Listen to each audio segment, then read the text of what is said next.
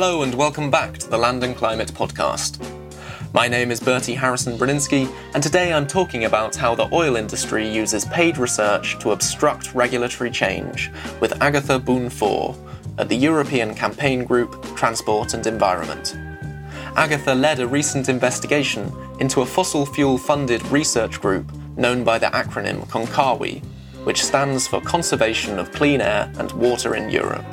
The investigation demonstrated how CONCAWE undermined EU attempts to regulate a carcinogenic pollutant called benzene. As a result of this scientific lobbying, the final limit was set 10 times higher than intergovernmental agencies had originally proposed they are aware that you know some of the things they're saying doesn't fit within the actual scientific evidence and they are aware that that can be considered as disinformation i began by asking agatha to introduce us to what CONCAWE is so CONCAWE is a research institute that was set up by the oil industry in the 1960s their formal registration document show it has a non-profit it is a nonprofit, so it's supposed to be an, an association that acts and produce research on environmental and scientific topics. But looking into the membership, you see that it was funded and it's still being funded by some of the main EU and US oil industry, namely ExxonMobil and BP and Shell. And it covers quite a lot of different topics. It does things from, you know, monitoring emissions uh, technical tests on cars from publishing wider report on the impacts of air pollution in European cities, for instance. So it has quite a, a, um, a broad scope. Really, this investigation was trying to look into the motives and also the influence and how this research was used in a wider policy context. What led Transport and Environment to focus on this one?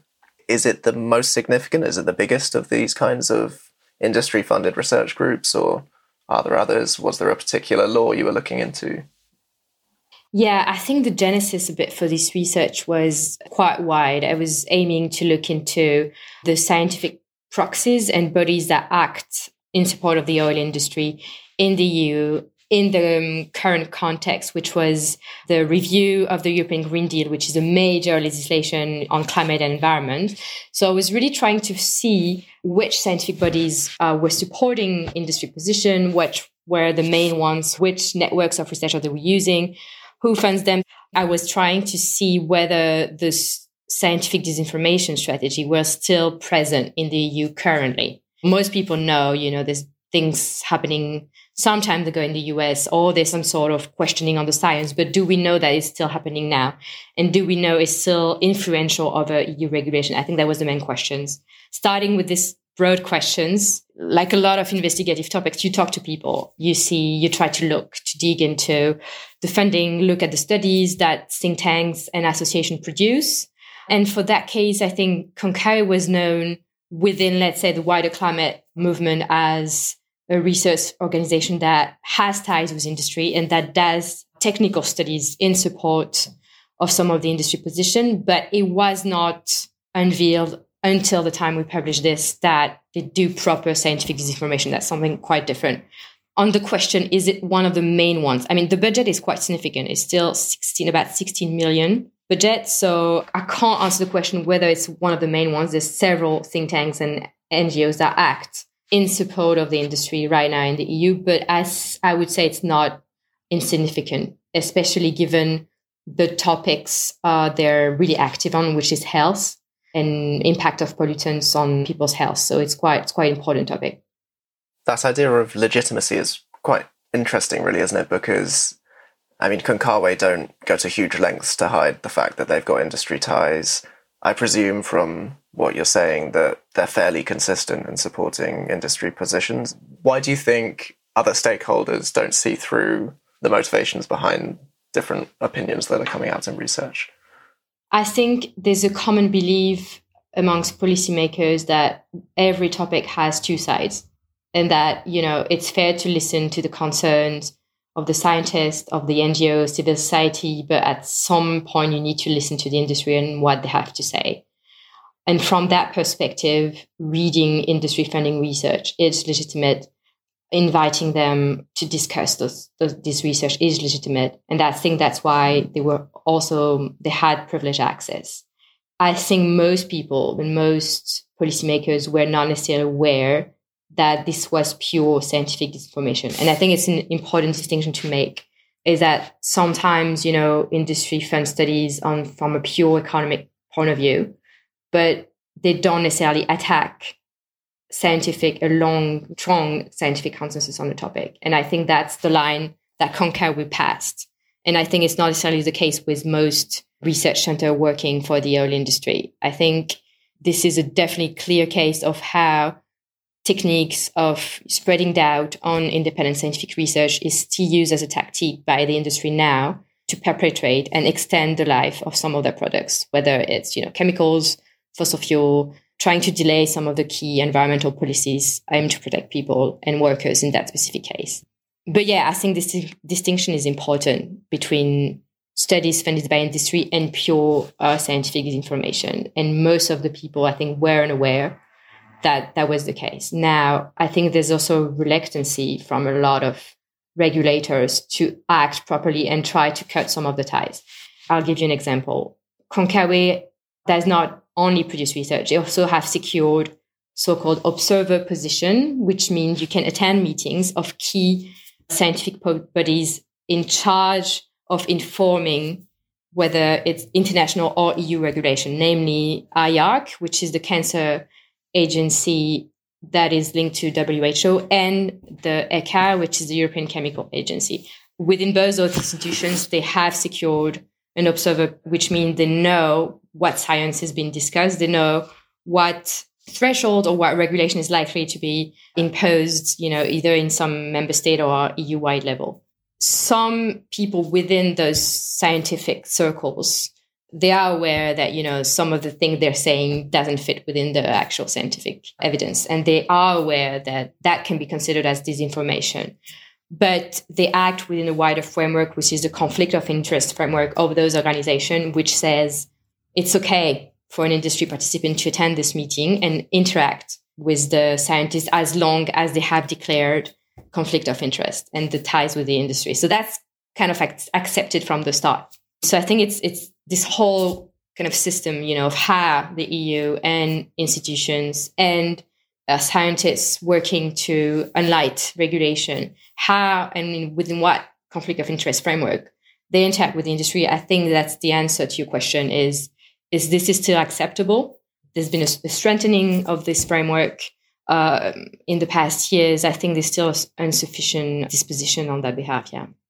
Are they just never publishing the stories that don't give the right results or yeah it's, that's a really good question i think we can use it, disinformation as a proper word to describe what happened because at the time where CONCAWE published their research there was decades of scientific evidence on the health impact of some of the products which we research meaning the impact of benzene, the first studies on, you know, how benzene caused cancer, especially leukemia, were produced way back in the 1930s up to 1970s in the US. So we're talking about decades long research, decade long scientific consensus on a topic.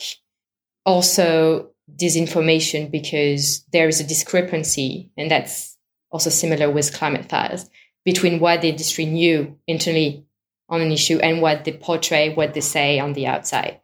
On the benzene case, the American Petroleum Institute hired a consultant decades ago in the US, which said the only safe level of benzene exposure for workers is zero. Now, in, in the 2020s and 2023, in the EU, CONCAWE funds research that says, you know, only high level of benzene are, are risky. So there's a clear discrepancy also on, on to as researcher what we know the industry knew in, and when and what they say now that's really important how do they actually do it how does this deformation works? There's lots of different tactics. You mentioned one is high level academics or researcher or doctors on a topic and make them write like a tribune in the media or something given their opinion on a topic. That's a tactic but the one that i have specifically identified as part of the research is more to fund what they called critical reviews. So it's not proper study, proper research in the way that most researcher works. It's more a kind of literature review that they produce afterwards, also in academic journal. So it looks like it's the same wording. It looks like another scientific journal, but it's more a study done by a consultant, so not necessarily an academic specialized in that field, highlighting a lot of different bias that they identify in the original research and saying basically there's this bias number one, number two, number three, and we can't really trust the consensus on that issue because there's still doubt. And that's a traditional and quite systematic way of attacking science that we have documented on several issues. Clear case with the issue of diesel emissions, but it was the same with air pollution more widely, and the same with benzene. They replicated the same form of attacks in the sense of literature reviews done by consultant. So in that case, it wasn't like they hire or they funded massive million euros programs to do alternative research. It's more that they pick consultants that were either working for the industry before. So some of the consultants were working within the R&D or epidemiology department of some of the EU oil companies before, and now producing those critical reviews that they would get published in, in scientific journals. So when I'm saying this, ultimately it also comes down into the rules, the conflict of interest rules of those journals and which research they accept, which publications. Some have really strict rules, some don't.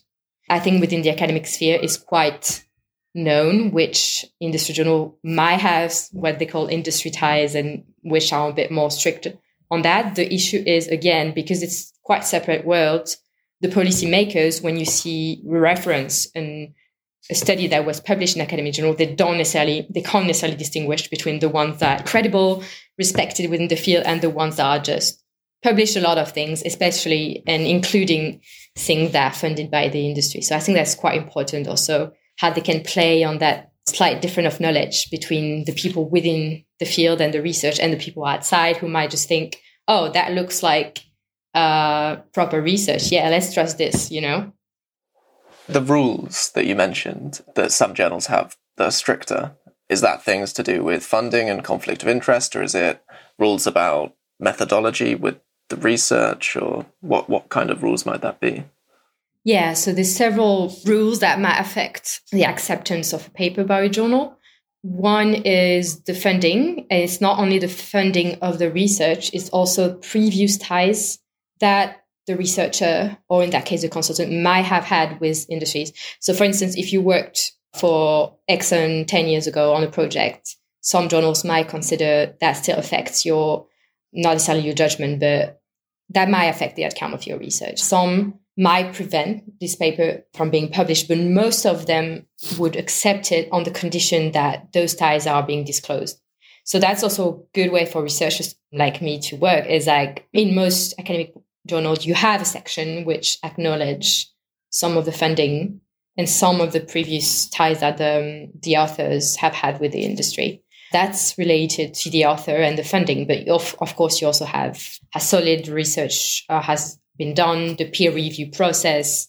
I haven't checked for that specific one whether what rules have been, you know, followed by this journal, but they don't always have the same rules. And for most, you know, researchers and academics I've interviewed, the literature reviews that were performed by the industry had several flaws from a methodological point of view and might not have been accepted by other respectable journals. And as well as interviewing academics and looking through those papers, you got access to private correspondence when you were looking into this story, right? Maybe you could talk us through the benzene case now a little bit and what you learned about that while you were looking into it. So benzene uh, again is a pollutant that is present naturally in natural phenomena such as volcanoes or fires, right? It's present in crude oil and gasoline. It's been used by many industries in as a solvent, especially in the US uh, in the 70s, and it's been linked to a lot of different health issues, notably cancer. So in the US, it was a major issue and still a major issue because there's a lot of oil and gas extraction there. And there's a lot of workers, but not only workers, affected by the contact to these pollutants. One estimated that about 5 million families are exposed to the, the negative effects of benzene in the US. in the EU, in the specific framework of and case of workers, it's about 1 million workers that are daily exposed to benzene. It's mostly workers in the oil industry, but also it can also be workers in the car industry, workers uh, working at refineries, you know, petrol stations, manufacturers or goods that contain benzene. This is still the case. It's slightly less medicized and, and popularized in the EU because of the difference of the geography of extraction. So a lot of the oil extraction happens on mainland in the US, whether in the EU it's not as known. I think the detrimental effects of benzene are clearly not as known by the population and by the workers as it is in the in the US. Now, the first kind of standard that was issued in the US to protect workers was issued in the late 70s. At the time, the average level ex- exposure was about one ppm, as its particles per million. But what happened is that the oil industry uh, launched a legal campaign to prevent that threshold to be implemented. So it lasted about 10 years for that threshold to be implemented in the US. There's been cases already reported of study being funded, million dollars budget by the US industry. It's called the Shanghai study that they funded and was funded by the industry to cast doubt on the link between cancer and benzene. And that's also contributed on top of the legal action to delay the first standard to protect workers in the in the US. In the EU, it's a quite different context, as I described, because of the geography of oil extraction, which is not as present. So there's been also regulation to protect workers around the same until last year was about the same level in the US, around one ppm. So that means the EU or the US hadn't reviewed these standards for the past decades. So you can imagine also uh, the discrepancy potentially between the scientific evidence on the impacts of the chemical that had, you know, evolved a lot and the regulation that hasn't been changed. But so in about one year and a half ago, the EU was considering revising its thresholds as part of the wider revision of a directive that protects workers against, you know, several chemicals. And what we documented as part of this investigation is an influence campaign that was launched by the oil industry with the support of CONCAWE that acted as their research, you know, institute to really prevent the EU from strengthening and lowering the threshold. So what we found evidence of is literature reviews that CONCAWE produced or funded to attack scientific literature that was published showing that benzene had really negative impact not only at 1 ppm but way below that level. That was really important. So that was part also of a narrative by the industry to at some point recognize benzene was linked to cancer and leukemia but only at higher level. And there's clear narrative saying we don't need to lower the thresholds. The current regulation is sufficient. There's still doubt in the science on the impact of benzene at a low level. One of the consultants working for CONCAWE had secured an observer position for the meetings where the one of the main bodies, scientific bodies within the ECHA, the European Chemical Agency, was in charge of doing this literature review to basically in a report say, okay, what that's the state of the literature, of the scientific literature on the health impact of benzene. And what we found evidence of is that one, they tried to influence that review, sending studies that they've done, contacting the secretariat of this scientific body, showing our latest work doesn't show that there's an increased risk at low levels. And finally, when they didn't succeed in preventing this scientific body from proposing a lower threshold, which was 0.5 ppm, so down from 1 to 0.05, they contacted directly the political bodies in charge of the political negotiation on the file, mainly the Directorate for Employment within the Commission. And probably, but we didn't uncover evidence of that. Probably there were other contacts with other political policymakers in charge of revising the file. And basically, within those exchanges with the staff of the commission saying, on the same line of argument, the review that was done by the ECHA has flaws and cannot be trusted. Our own studies shows that, you know, there's bias in X, Y, Z. People who don't necessarily have the background in science to distinguish between a proper study and another one saying, okay, see, we have published this work that show this by this researcher, which is known in the field, etc., etc.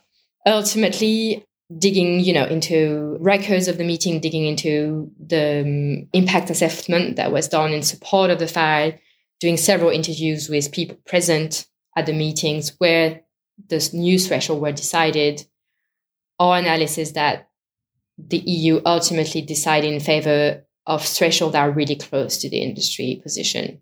Mainly, you know, about 0.5 ppm in 2024 and then 0.2 two years after. What is clear is that the industry probably didn't win just on the basis of its scientific arguments. They also won on the basis of the cost arguments. So they also produced reports showing it would cost the industry a lot of money to basically implement this new regulation that would protect workers more.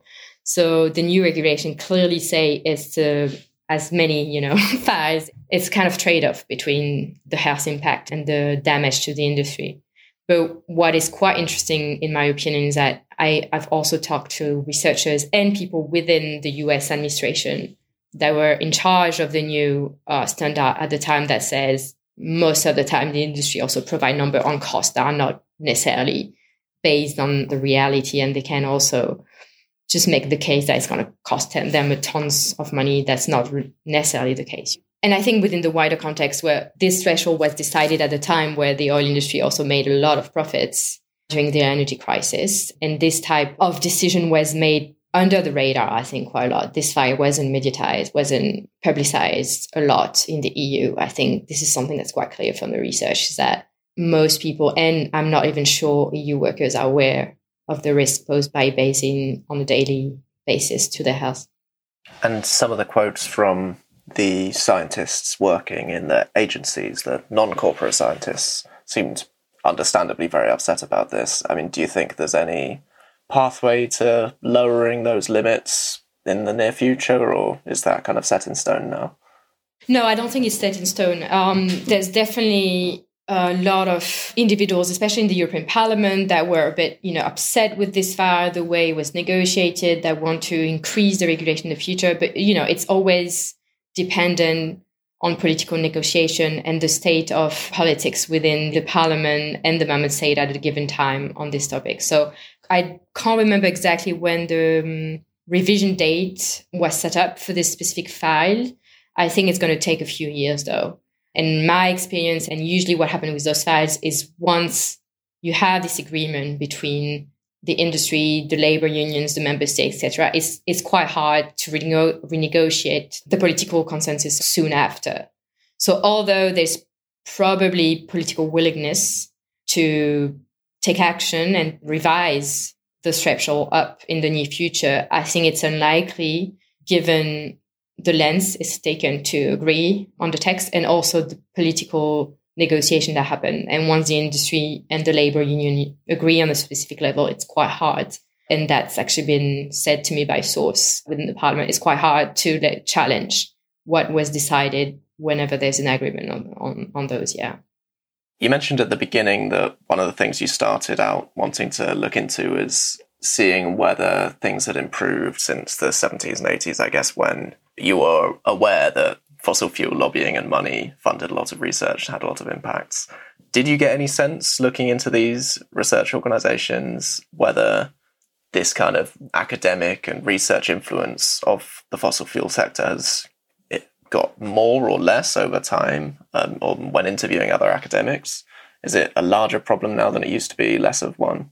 It's hard to answer that, that question because it would require one to have quite detailed understanding of all the money and you know the actors involved in that and it's quite a huge fear you know you talk about disinformation in general done by the oil industry whether i digged into a really specific story, which was on benzene. Now, what's pretty clear is that it's not going away. It's still, despite the overwhelming evidence, all the investigation has done that has been done. I mean, the case of talking about the report on the Shanghai study that was done by a US media Center, Center for Public Integrity back in 2014.